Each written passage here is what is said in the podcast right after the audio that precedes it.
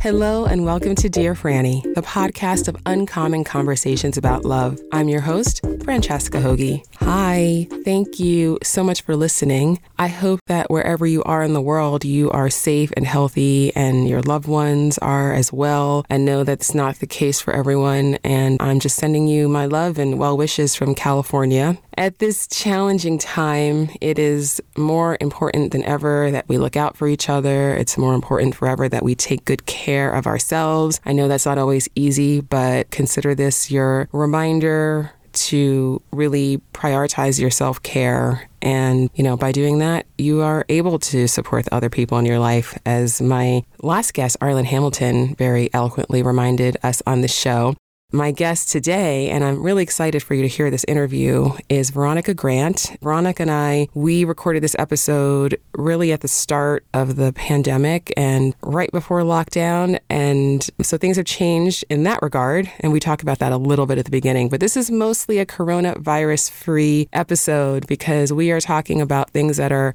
big issues in our lives, regardless of what else is going on in the world. And that is the patterns that we have in our lives, the beliefs that we have, the wounds that we have, and how to heal them. So, Veronica, and I'm going to read her bio in a moment, but she is a coach and she focuses on healing the inner child as a way to really have the love that you are looking for in the world. And like I said, we recorded this episode at the start of the pandemic, and I don't know, three years ago. just kidding. It was like five weeks ago, six weeks ago. And I just re listened to the conversation this morning and as I was taking my walk around the neighborhood, getting a little fresh air. And I was like, oh my God, this is such an amazing conversation. And I would have been so, so helpful to me at so many points in my life. And I'm glad to be able to share it with you today. So, Veronica Grant, in case you are not familiar with her, is a love and life coach and host of the popular Love Life Connection podcast. She helps successful women who feel like they have it all except love find it. Veronica's work has been featured in O Magazine, Bustle, Your Tango, and countless podcasts. As someone who struggled in love herself and was tired of unsolicited and usually patronizing dating advice, even if well meaning, she created the resources she wished were available before she met her husband. Through her binge worthy podcast, free challenges, and coaching, she helps her clients dig to the root of their dating patterns and frustrations so they can find love even in our swipe right, swipe left world. Amen to that. I am very excited to present to you my conversation with Veronica Grant. Hi, Veronica. Hi there, Francesca. Welcome to Dear Franny. I'm really excited to talk to you today. I'm super excited to be here too. So, how are you? Oh, that is like, it can be like one of those questions where, like, oh, I'm good. Or it also can be like the most loaded question ever. yeah, I, I'm asking it really loaded. how are you really, Veronica? I am because I'm like so many things. I'm like really, really good. And I'm also, there's like a low level of stress going through me where, so at the time we were recording this, the coronavirus is like growing. yes. Yep. And normally I wouldn't be super paranoid about it. I don't think I've told you, but I'm actually my first trimester right now. Oh my goodness, congratulations. Thank you. And so I'm super excited about that. And that just also brings up, like, oh crap, like life's about to change drastically soon. But also, yeah. I can't find any information or resources like, am I part of the vulnerable population or am I not? And, mm. you know, so there's like a little, I'm like, a little on edge and I and I'm not a germaphobe at all, but like I'm constantly washing my hands and I like have those wipes that I take everywhere. so. Yeah, that's good. I am a germaphobe, so I'm like, you should do that. Who am I? Like, I'm really not that kind of person at, at all. Uh, but I guess I guess now I am. Well, listen, it's better to be safe. You know, it's actually I had a reporter reach out to me from the Washington Post yesterday to talk about dating and coronavirus, and I and when I first saw her email, I was like. I really don't want to talk about this. and then, but then I was like, you know what? This is top of mind for people and it's probably going to spread before it stops. And so it's, it is going to be more and more of an issue. So I, I decided to actually give it some thought, but it is concerning. But congratulations on your pregnancy. Thank you. Okay, I'm not a doctor, though my boyfriend is a scientist, and I have like friends texting me. They're like, What does Dennis say? What my advice would be is I think you're probably not part of the vulnerable population because coronavirus is respiratory. So I don't think there's any kind of respiratory compromise in, you know, typically in pregnancy. But what I would do if I were you is to look into other coronaviruses because, you know, there's lots of them and they all kind of behave similarly in terms of like transmission and things like that. So see like what the general vulnerable population is for coronavirus most, you know, and then like use that as a guideline. But I think that you're okay.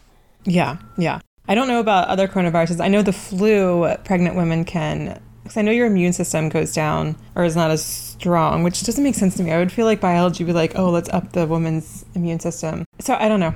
You know, I work from home, so I'm not like always out and about amongst Yeah. masses, but This is your first pregnancy, right? This is your first baby. So that's really exciting and scary, I can imagine. So I think that you're you sound perfectly reasonable in your in your concern. Well, tell me a little bit about how you came to be a love coach and a life coach. Yeah, so I I mean I started actually as a fitness instructor like years and years ago and I won't give you like all the windy details, but I had struggled with body image and emotional eating and always feeling like I needed to lose the last 5 pounds and I so I was teaching all these fitness classes and my students would come to me and they'd be like, "All right, Veronica, work me out hard. I had a brownie last night" or something like that. And I would think to myself, gosh, you know, I used to have that mentality and it's not a fun place to be. I, I wish I could help my students in a more holistic way rather than just be, you know, their spin instructor.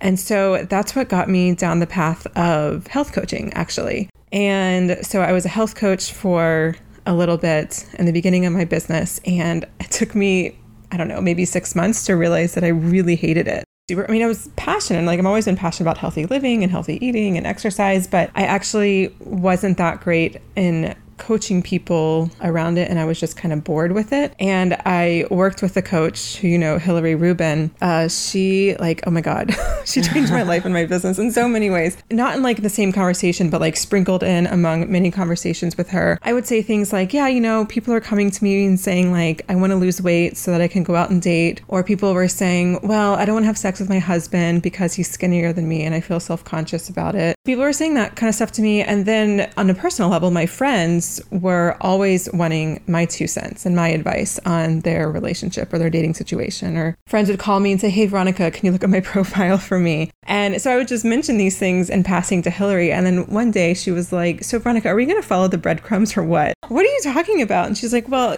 you're not really loving the health coaching thing. Like, I was struggling to get a blog out. It'd be like Wednesday night. And usually I would send my newsletter and blog out on Thursday morning. I'm like, oh crap, I have to write something. And I was, and Hillary's like, if you hate writing it that much, people definitely hate reading it. And so she was like, well, have you ever considered maybe just being like a dating confidence coach or like a dating health coach or something with dating, you know, playing into what I was already doing? And I was like, that's not a thing. Everything is a thing and now. it's amazing. Definitely a thing. And I was just like, I don't know. I wasn't really buying it at the beginning, but then I was thinking about it and and that's when she gave me that's actually how I found you because she gave me a list of names of people who were doing this work. And I was like, "Oh, I guess it is a thing."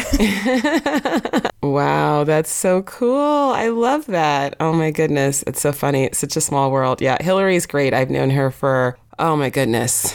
Uh, long time, probably like 15 years. Before she was a coach and long before I was a coach. So it's yeah, it's it's really it's great to see how our paths have evolved. So at that time, were you single yourself or had you met your husband yet? We were already living together. We were not even engaged at that point. So yeah, we were together. Okay. All right. Oh, well, that's, I love that story. That's great. Yeah. The breadcrumbs in life, they really will like show up. I, not the same story at all, but similar in that I had all of these breadcrumbs about coaching and about love, and I just ignored them because I was like, well, everyone's really interested in love and relationships and dating, and everyone gives advice all the time and sets their friends up and writes their profiles. I took it for granted that you know, and I'm like, what am I going to do with my life? What am I going to do with my career? And it's like, I had a dating advice blog even like when I was still a lawyer because I liked talking about dating and I was still spent years racking my brain like, what should I do? What should I do?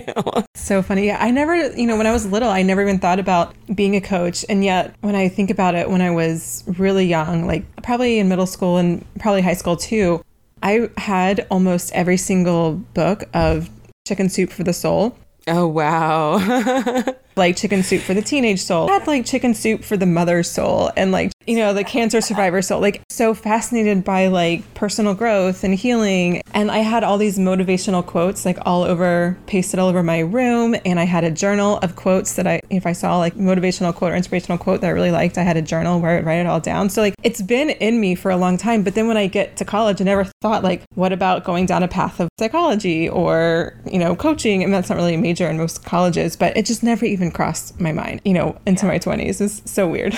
no, well, I mean, listen, it, it didn't cross my mind until I was in my late 30s. So, I mean, there, that wasn't a thing when I was growing up and thinking about career. So, it's certainly, so it's a brave new world. Anybody can be anything. It's amazing. So much opportunity. It's so true. So, I know that today, let's, I, I want to, I'm excited to talk about the work that, the inner child work that you do. How did that evolve as part of your coaching practice? Yeah, so it evolved from really my own experience, my own realization. So, like I said before, I really struggled with body image and emotional eating. And I just had constantly in my head, I needed to lose five more pounds. Like, if I lost five more pounds, then I would feel confident and I would feel good in my clothes and any guy would like me. I can even remember one time in college, one of my friends was like just really, really slender, you know, totally DNA thing, but just like really, really, really thin. And I remember looking at her one time, just like very longingly while she was like talking or something. And I was just like, oh God, she's so skinny. She could have any guy she wanted. And it was actually kind of through my work with Hillary, plus doing some of my health coaching certifications. And I also was doing a yoga teacher certification at the time, and also working with a therapist. So doing all the things. And what I realized was that my story around my struggle with body image and my struggle with relationships was very much intertwined and it didn't just come out of nowhere. It actually came from came from a few different things but one the women in my family were very much into it's better to look a certain way. It's better to be thinner. And so i learned in my head like okay i can get validation. I can get approval if i look a certain way. And so it's very easy then when you get that validation or approval to confuse those good feelings you get with love right so there was that piece going on and there was just simply the piece you know within my childhood where i just really owned that role of being the I guess really the overachiever. Like if I was skinny, if I looked a certain way, if I was getting good grades, I had a role and an identity to fulfill. And it was also, again, it was a way of me feeling good enough. It was a way of me feeling like I could get approval from teachers, from parents, and then it made me feel like, oh, people will like me, people want to be my friend, boys will want to kiss me. You know, this is obviously like middle school or high school talk, but that translated to an adult as not really knowing how to connect with people on a deeper level. And so it's not really that surprising looking back where my poor body image issues really created this condition where I was really good at maybe getting the attention of a guy and maybe it being like a friends with benefit situation or a one night stand situation. But I never wanted that. I never was someone who wanted that. I always wanted to meet my husband since I was very young. My, my, older sister is much older than me, and she met her husband when I was in, gosh, probably middle school or high school. And that I was like on that path too, or I wanted to be on that path. I wasn't able to connect more deeply with these people. And so it wasn't really surprising, again, looking back at the time, I had no idea why, why I was attracting all of these emotionally unavailable people. And it wasn't until I was able to really unpack my own stuff around my body, how I get love, how I feel good enough, and was able to source that worthiness and confidence from within. Until I was able to do that, like nothing shifted on the relationship front because either I had two patterns. Either A, I was attracting, you know, those one night stands or friends with benefit situations, or I would attract someone who actually was like really great and wanted what I wanted, but I wasn't actually, it would be too much. You couldn't receive it. I'd push them away. Once I unpacked all of that for myself, I was like, oh crap. I think I'm onto something here because a lot of, you know, the relationship and dating advice is like, do this, don't do that. And I think that makes you a really great dater. But I really wanted to focus on like, well, what are the underlying issues that create certain patterns or certain behaviors? And when we can look at that, then we can go to the, okay, do this, don't do that. It's coming from a place where it feels more authentic rather than just trying to simply change your habits without understanding why the habits are there in the first place. Right. Yeah, going going to that deeper level. Yeah, that all Yes. yes to all of that. I can relate to a lot of what you said. And I think that most women can definitely relate to a lot of this and having our self worth and our view of ourselves be so tied up into just really superficial things and really what we do and how we look and not who we are. So I can, I can definitely relate to that. So when a client comes to you and you know, like what's your process? How do you start to help them really understand what's going on beneath the surface of their dating frustrations and their relationship frustrations? Yeah, so there's a few things, but there's a few lines of questioning, I guess you could say, that I'll start a client with. One thing I want to know is I want to know what the dynamic was like for them growing up, what the relationship was like with their siblings, what the relationship was like with each of their parents, what their parents' relationship was like with each other, and whether or not they had any role within the family, whether or not that role was placed on them by a parent. Like sometimes older siblings, for example, are expected to be kind of like the third parent in a house. Mm-hmm. So whether it's like put on by someone else or something that's more self imposed, like it was for like it was for me. And so that really helps me to begin to see patterns and how things might be playing out over and over again as an adult. And the other thing that I do is, especially if someone is really feeling it, like if someone's like really in a situation or they're really triggered by a breakup or in a certain situationship, you know, that's current, I'll really actually have them sink into those feelings. And I know it's uncomfortable. People like, I don't want to feel that. I just want it to go away. But if I can actually have them sit with that sadness or that feeling of not feeling good enough or whatever it is, then I can say, okay, so what does this remind you of? Or how old do you feel? And a lot of times those questions will then often lead back to well this feels like the time that you know my dad just never gave me any attention growing up. He just totally ignored me or whatever you know. That's a very generalized example but then we can just begin to connect the dots. So at the very beginning all we're trying to do is just build awareness and connect the dots as to why someone's doing something or why they're attracting a certain kind of person. I come from the belief that human behavior is completely predictable. I don't usually speak in absolutes, so okay, fine. I'm sure there's something that's maybe not explainable or predictable, but for the most part, I think human behavior is predictable. And when we can understand why we're attracting someone, then I think a that alone can create so much healing because you're like, oh my God, I'm not crazy or there's not something wrong with me. It's just that I'm carrying out this old habit, this old pattern that I learned from when I was five or 10 or whatever. And all I have to do is just heal that wound that created the habit and shift the habit. Now, I'm saying all I have to do. It's not rocket science, but it also takes time and it takes work. It's so doable.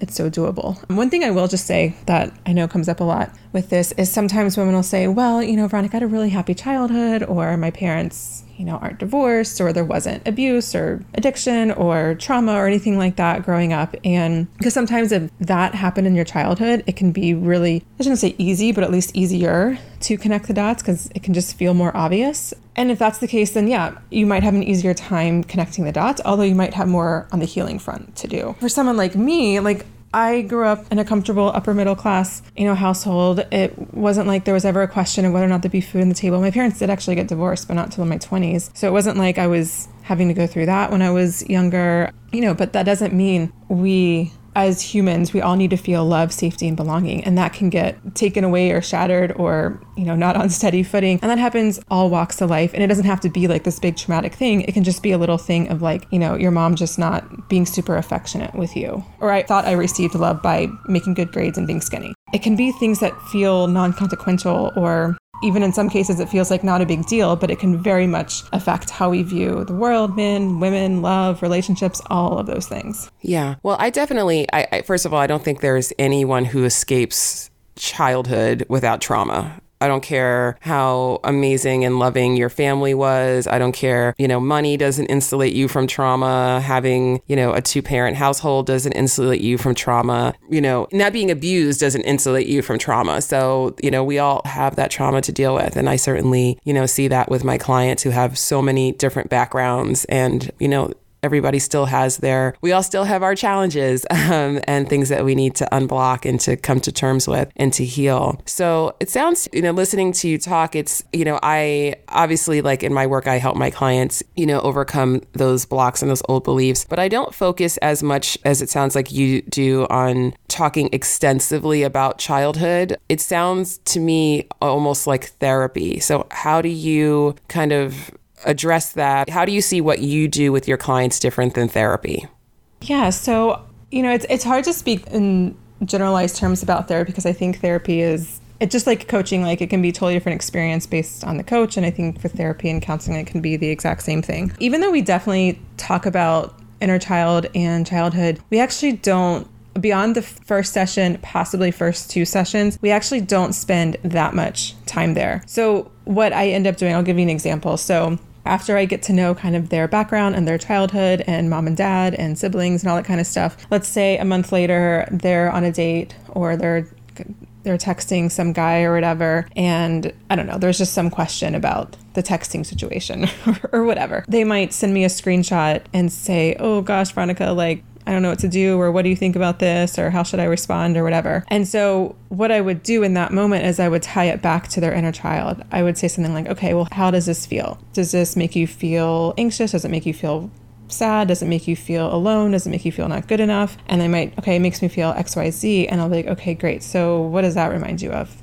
Well, this just reminds me of that same old thing that always happened with my dad. And I'm like, okay, great. And so from there, then we can shift the behavior because now we've established that this behavior or this situation reminds you of the situation with your dad. And so instead of playing an old habit of maybe being pleasing or trying to accommodate the other person or whatever the situation is, then instead we can say, okay, that's the habit or that's the thing that, you know, 10 year old Betty Sue or whatever would do. But what can 40 year old or 30 year old or however old Betty Sue, what, what can she do in this situation? Because this isn't her dad's house or she's not, she doesn't have to play out this old thing. So even though I definitely have an idea of like what might be the underlying thing around their limiting beliefs or their fears or their core wounds, I always bring it to the present time so that they can begin to see why they're doing the thing they're doing and they can see how they're actually playing out an old habit or an old wound or whatever it is and then from there make a conscious choice to take another action. Because most of our actions are subconscious. Like i've heard 90% 89% 95% who knows? But most of our actions are unconscious. And so when we can then begin to actually say okay this is a time where i'm actually like it's like a pattern it's literally a pattern interrupter and then you can just make that conscious decision to do something different over time that ultimately becomes the the new habit. And i don't think most therapy does that. Like therapy would just like hang out in the past and just like again, this is like more about talking about talk therapy and not other kinds of therapy, but talk therapy would just like talk and talk and talk. And you know, that was my experience with therapy and it was really really helpful because I never understood what why I was doing what I was doing or why I believed what I believed, but then, you know, there was something lacking and it was really with my coaching that helped me to okay, this is how I'm going to actually change it in present time.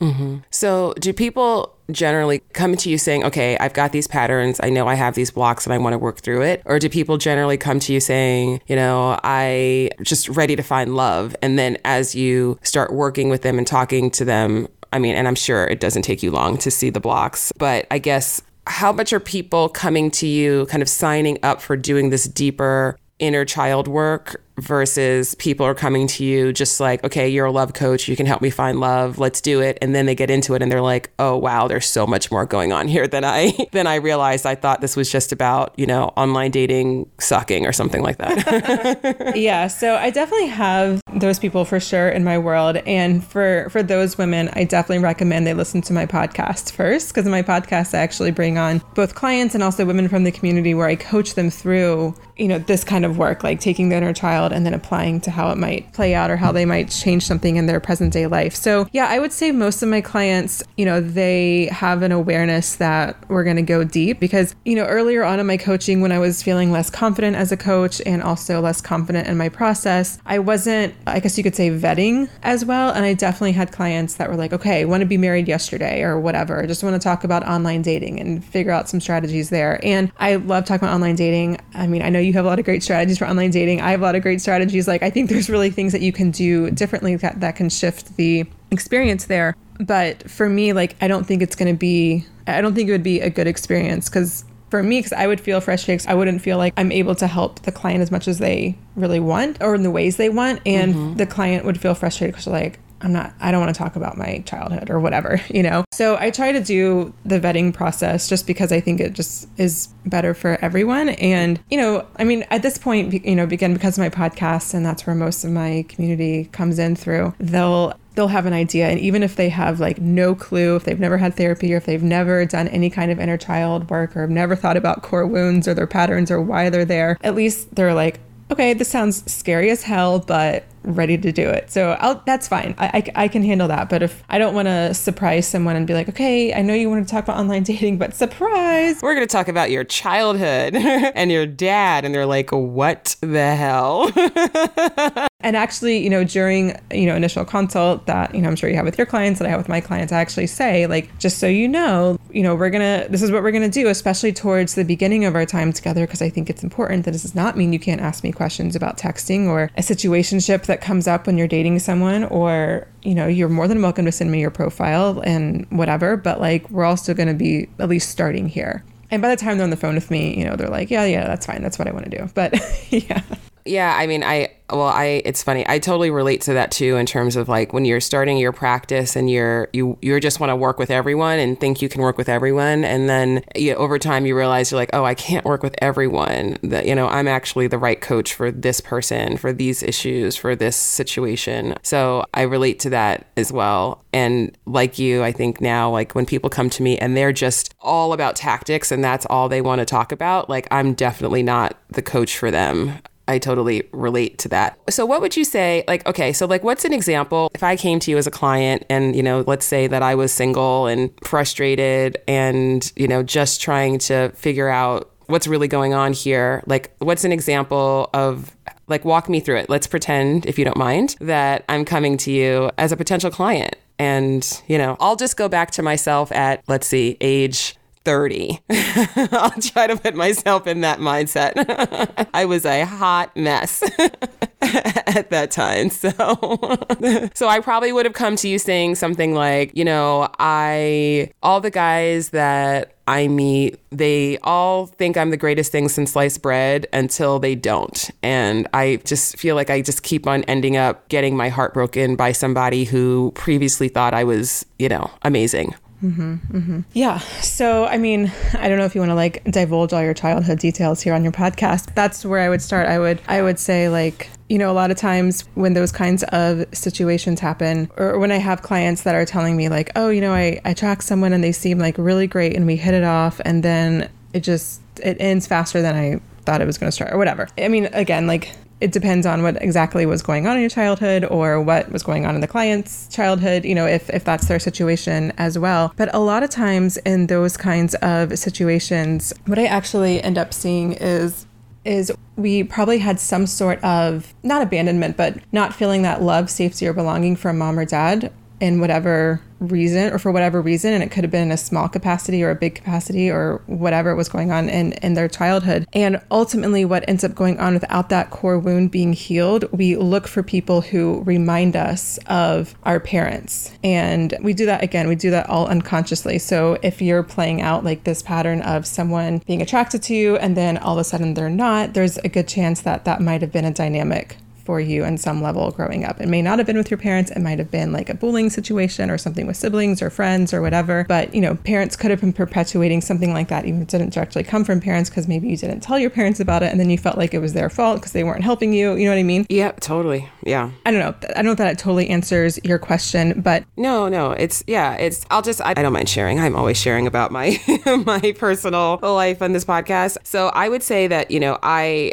First of all, I feel I really did like hit the parent jackpot in that, you know, my parents, they loved each other very much and that was never in doubt. They loved their children very much and they were both very devoted to the family in general. But I am the youngest of three and my older brother, who he since passed away, but he was two years older than me and he had special needs. And as a result of that, a lot of our family really revolved around him and caring for him and and my mother even apologized to me as an adult and you know said to me you know she's like I we really made a conscious choice that my brother's name was Mark. He needed us more than you did. You, like you were just born like capable. You were just like born with like, you know, all this spirit and spunk and like I was talking before my brother was, you know, and he was 2 years older than me and I was just like this whatever, you know, very spirited very capable kid. And so they were like, okay, she doesn't need us as much as he needs us. So and that was really helpful to me and i was like so grateful to her for like saying that because i was like oh i feel like that explains so much like this feeling because on the one hand i'm like I, and it's not like i never ever doubted that my parents loved me and that they really like saw me for who i was and accepted me for who i was and so i was and I remember even having friends like, you know, my house was kind of like a sanctuary for a lot of my friends when I was growing up. And so I had a lot of friends who would just like, they would spend the night all the time. Time and you know my parents were always very welcoming of them and everything. And and they would say like I don't understand like why you have any problems. You know like kind of like you know like as we got older and I like had these struggles with guys they're like why do you you had like the greatest dad and like your parents love each other? Like what like what's your problem? And I'd be like I don't know. I don't get it. So it was very it was very confusing. And I think you know kind of what you were saying about you it's like when you don't have a like a really traumatic situation. Because even with my brother, I mean, I knew that it was something that was like obviously challenging, but it didn't feel like trauma. Like it's not something that I grew up saying like I had this like, you know, my brother had special needs and so we had to do all this family therapy and everything revolved around him and like I didn't have that story consciously, you know. But looking back on it, I'm like, oh, of course like as a little kid, you don't understand that, you know. Yeah. your parents are giving more attention to, you know, someone else. That can't not have an effect on you and how you view yourself. Totally. Yeah. You know, like I would ask like what was the story that you told yourself about that. Like not like as an adult you looking back like what was the story you told yourself but like as you know stepping into your five year old shoes or your 10 year old shoes or whatever age you know what's the story you told yourself because then you can begin to look and see patterns because you know i don't know exactly what the story was you told yourself but maybe there was something around the lines of you know my needs aren't as important or i should be able to take care of myself or i should be able to do this on my own or whatever it was and those kinds of stories can definitely play out in adulthood in relationships because it can create maybe some pleasing mentality or it can create some patterns around not honoring boundaries and just like letting the other person's needs or whatever be greater than yours or it can play out this whole like well i don't need you thing or what i mean there's so many ways it could play out. But i think yeah once you kind of have a sense of okay this probably is creating some stuff in my adulthood then to really understand like what the story is. Because one thing i always tell my clients is there's what's happened and then there's a story you tell yourself. And what's happened i mean it matters because that's what ultimately informs the story but it doesn't matter that you can't get it exactly correct or if you don't exactly remember the details because what matters and what created the story because it ultimately creates the lens in which you see everything, you know, including yourself, men, love, relationships, is what the story you told yourself. And again, not the story you told yourself as an adult who has perspective and but but as the 10-year-old self, like what was she telling herself because that created a lot of the unconscious behaviors. Yeah, I think I well, first of all, it made me resent my brother a lot. So that that was part of the story that I I think I consciously as a child blamed him more than I blamed anyone else. But then also, I think for me, the story was, and I do think that one of the good things, because there's always, you know, all of our experiences make us who we are, is I definitely felt like, I remember feeling as a kid kind of just this general feeling that I.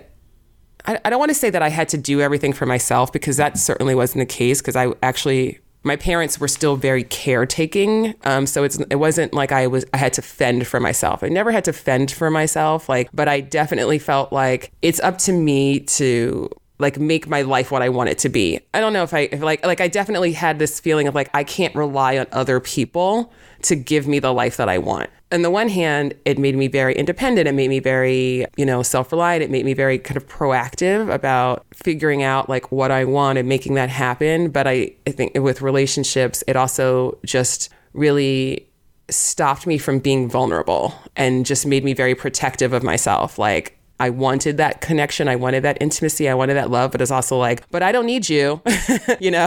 so don't get it twisted. Like, you know, if you do anything I don't like, like I am out of here, you know? that was a big issue for me for a long time. Totally. Yeah. And one thing I would say to that for anyone, you know, listening, because I know you said your mom later apologized, which is amazing that you have that kind of relationship with your with your mom now. But a lot of times I'll hear like, well, I have a really good relationship with my parents now, or like, oh, I'm over that. Like it was so long ago. And it's really important to separate your adult self from your inner child self because again, your adult self has perspective. Your adult self knows that your parents are just simply human and because they're human, they're imperfect and they made mistakes or whatever whatever, did things maybe differently than you would, or, you know, whatever.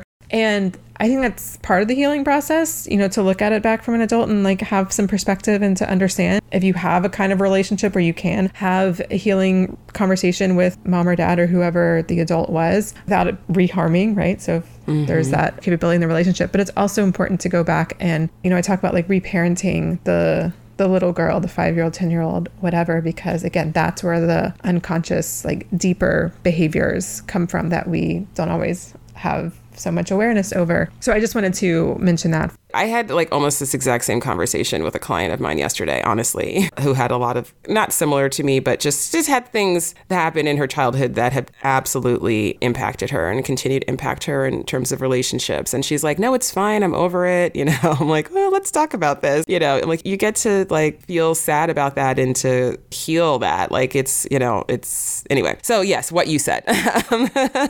so, I guess a parting question I have. I mean, because we could totally talk about this all day, but for those who are listening and who are thinking, like, mm, I kind of suspected that there's some stuff going on that's a little bit deeper and that, you know, maybe that's unresolved. What is your advice for a good starting point? Is it listening to your podcast? Is it asking themselves some questions? What's a good starting point for people? Well, I think my podcast can, you know, really help because when you listen to other women being coached and I mean, not everyone's going to have your exact situation. Probably no one's going to have your exact situation. It helps you to see for yourself and begin to connect some dots. So I think that's a great starting place. And and that will also, I mean, the questions that I mentioned earlier, like what does this remind me of? How old do I feel? You know, and really reflecting on your relationship with your mom and dad and their relationship with each other in some situations. I think those are great starting points. I also recommend to not you know, figure this out alone, especially once you get to the healing process and you're like, okay, I think I have some awareness now, but now what do I do? And also that can bring up some really challenging, you know, emotions. So, you know, whether it's a therapist or a coach or whatever,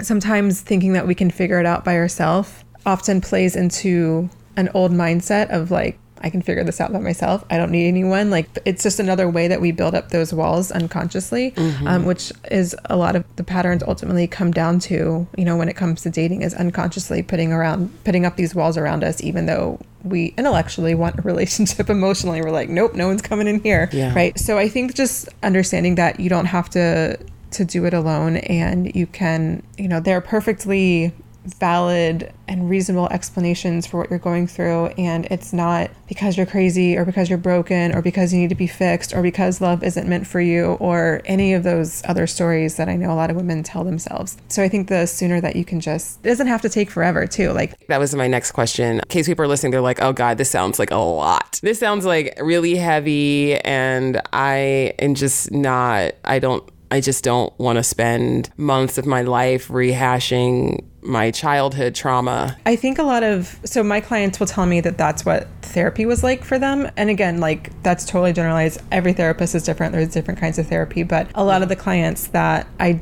do tend to attract are people who have been to therapy and they're like, yeah, I've like rehashed my whole entire life and I'm still attracting assholes or whatever. Yes, I've heard that a lot as well.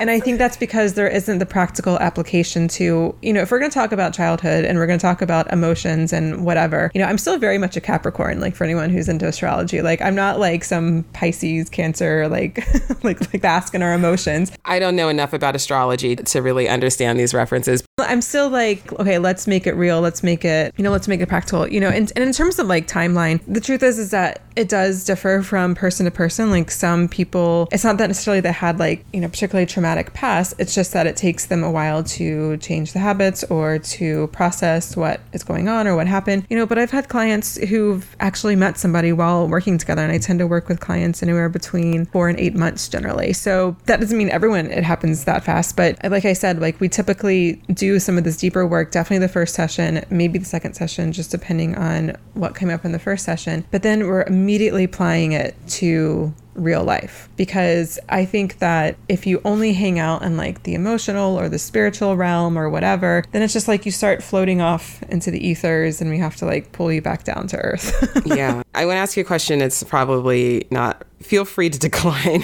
answering this question. But I guess what is the issue, or how would you kind of characterize the most challenging issue. Because obviously there's degrees right? There's degrees of trauma there's degrees of blocks. I mean there's some people like i've literally had a conversation because you know i do i offer you know free discovery calls with people which i'm sure you do too. And i've had a situation where i'll have one conversation with someone and you know I'll she'll have an aha, like some breakthrough, like, oh my God, that's why I do that, or that's why I'm attracted to guys like that. And then we don't actually wind up working together. And then I've gotten emails from someone, I'll be like, hey, don't know if you remember me. We spoke like a year and a half ago. Just want to let you know that conversation was so helpful. And I'm actually, you know, engaged now to this amazing man. I just want to thank you for like, and I'm like, oh my God, like, that's amazing. I'm like, wow, that would be great if it was always that easy.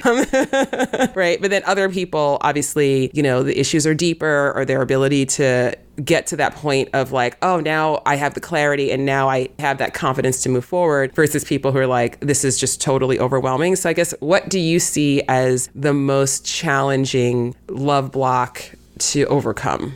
So I have data on this. okay. Ooh, great. I love data.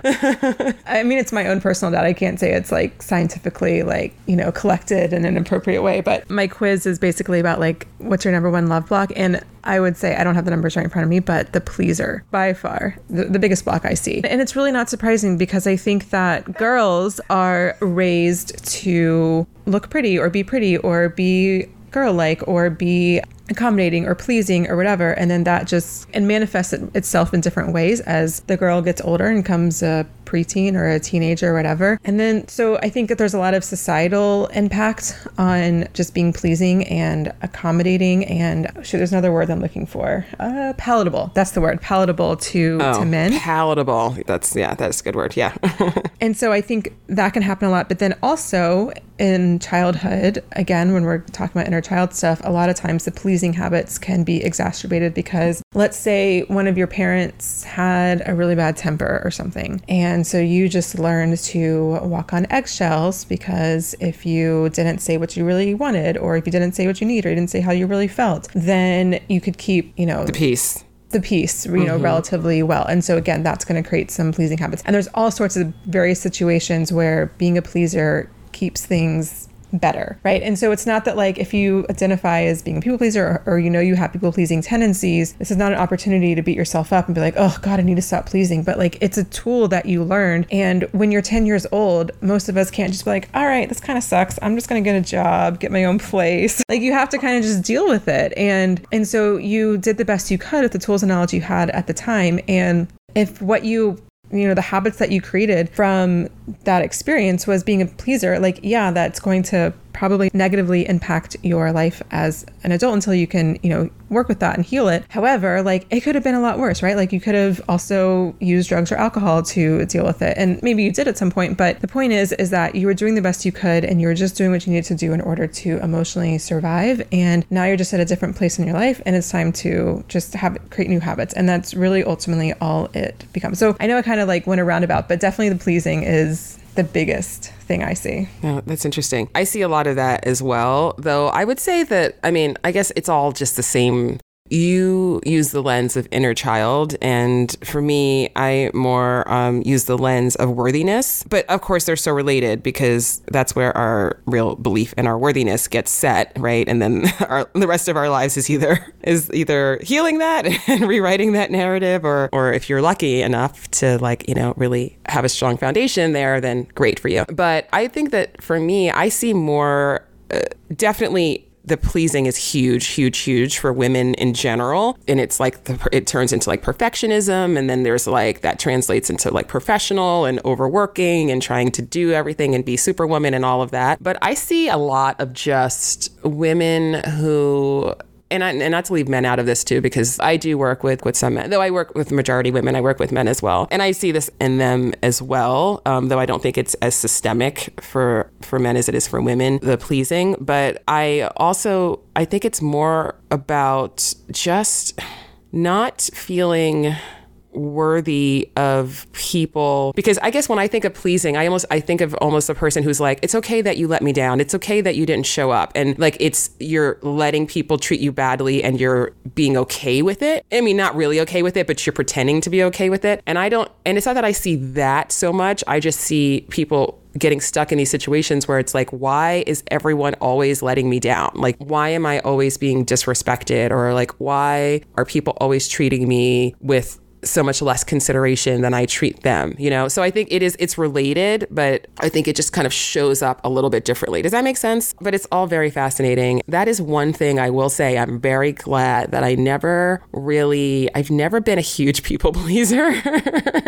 I actually haven't either. And, and, and I think we all, to some degree, have some pleasing tendencies. And, and sometimes it's helpful, right? Like, like it's not necessarily all bad. Nothing's oh, no, or, yeah. Nothing's black yeah. or white. But yeah, I would say my you know one of my biggest blocks was just like the scarcity. Like i like i'm getting too old or there's not enough time. Like i just need to know. Like i was that girl. Like i would go on a first date with someone and i'd be like in my head like okay i'm not asking this guy to like marry me. I just want to know if he can like see something serious potentially. You know what i mean? Like yeah. And and so would you say something to him um, probably, yeah. I mean, and that makes a lot of sense, right? Because like when I was little, if I I could control what I was eating, and then that would control my body size. I could control making good grades, and then that controlled how I felt about myself and my ability to feel worthy and good enough. And so it's not surprising that then I become an adult without actually addressing that ever. I'm now dating, and I'm like, I need to control everything. It's the only way to feel good enough and to feel safe and all those things. Yeah. Oh my God. It's so fascinating. We are fascinating. Um, well, this is great conversation that I could talk to you all day. Um, but, but I obviously want to respect your time. And I do have one last question for you. Well, two, but one is just like about what you're doing and how people can reach you. But the other question is if you had a megaphone that was loud enough for the whole world to hear and you could send out one message about love, what would that be? Oh gosh, I think it would be you don't have to play by the rules. Mm, ooh, I like that. The rebel in me likes that. Because I find even like women who are really successful in their careers or have lots of friends or whatever, and all around seem really have it together in their life and confident. It's like they get into dating and it's like the three hour rule or like the three day rule mm, or like whatever, or mm-hmm. like I can't act like I'm excited or I, they need to contact me first or whatever. And it's like you can play that game if you want, but like remember, let's who made up these rules? Like it wasn't women who made up these rules. Yeah. They're all coming from like this patriarchal notion of women having to be palatable. So, like, you can play by those rules if you want, or you can make up your own rules. Yeah, no, I love that. Well, and I think also if women, or, or not just women, I keep on saying women, if people in this day and age could learn to write their own rules that are focused on love, connection, like true intimacy, that would just make the world a better place. And then a lot of the things that people drive themselves crazy with, you know, like, oh, well, if I'm with you know, the man has to make more money and be taller and, you know, all of these things that are really holdovers from a different time. Uh, there are a lot of people who would be able to find love a lot easier if they could let go of some of that stuff. So, so I love that answer. Thank you so much. and I am absolutely going to be linking to, you know, your website and to your podcast and all of that in the show notes, but is there anything in particular that you want to draw attention to? Yeah, so I mentioned my podcast earlier. So if anyone's interested in listening to what the inner child coaching is like, um, my podcast is called Love Life Connection, and you can listen to it probably wherever you're listening to this podcast. So Apple Podcasts, Stitcher, Spotify, everywhere all yes. the places everywhere. And and then i have a workshop where i talk a little bit more about inner child work. So if you're kind of curious it's veronicagrant.com forward slash workshop. So you can go check that out. And then i know you have the instagram link but send me a dm or let me know if you have any questions. I'm very active in the dm so feel free to ask away. All right. Slide into veronica's dms everyone. And be sure to check out her podcast. So make sure you check out the show notes for links to everything that she just mentioned and a little bit more. Thank you so much, Veronica. It's been great having you on the show. I appreciate you. Thanks so much. This has been really fun.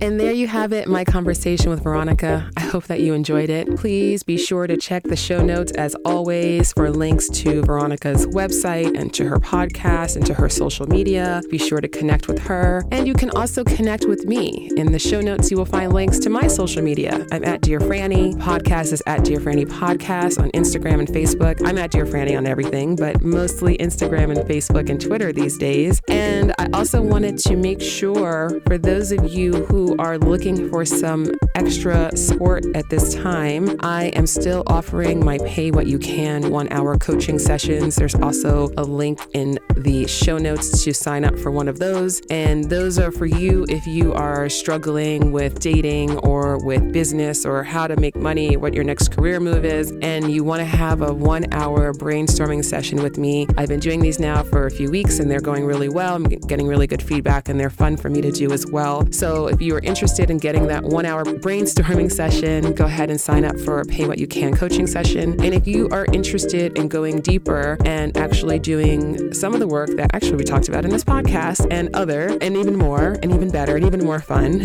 um, then I invite you to book a free coaching discovery session with me, which you can also find a link to in the show notes. So I thank you very much for listening. I thank you for those who have taken the time to rate the show five stars and to review the show and to subscribe to the show. I appreciate you. I am sending you love and I am sending you a big hug and lots of wishes for your health and for your safety and for your connectedness at this time. Oh, and one more thing I forgot to mention I am also doing virtual sound baths on Instagram, on my Instagram live on Sundays. So if you're interested in experiencing a virtual sound bath and having just about, you know, between 30 and 40 minutes of relaxation relaxation and just to take your mind off of everything that's going on and to have an open hearted relaxation experience, then follow me at Dear Franny on Instagram and you will be able to join the sound bath. Okay, thank you. That's it. Have a beautiful day. Till next time.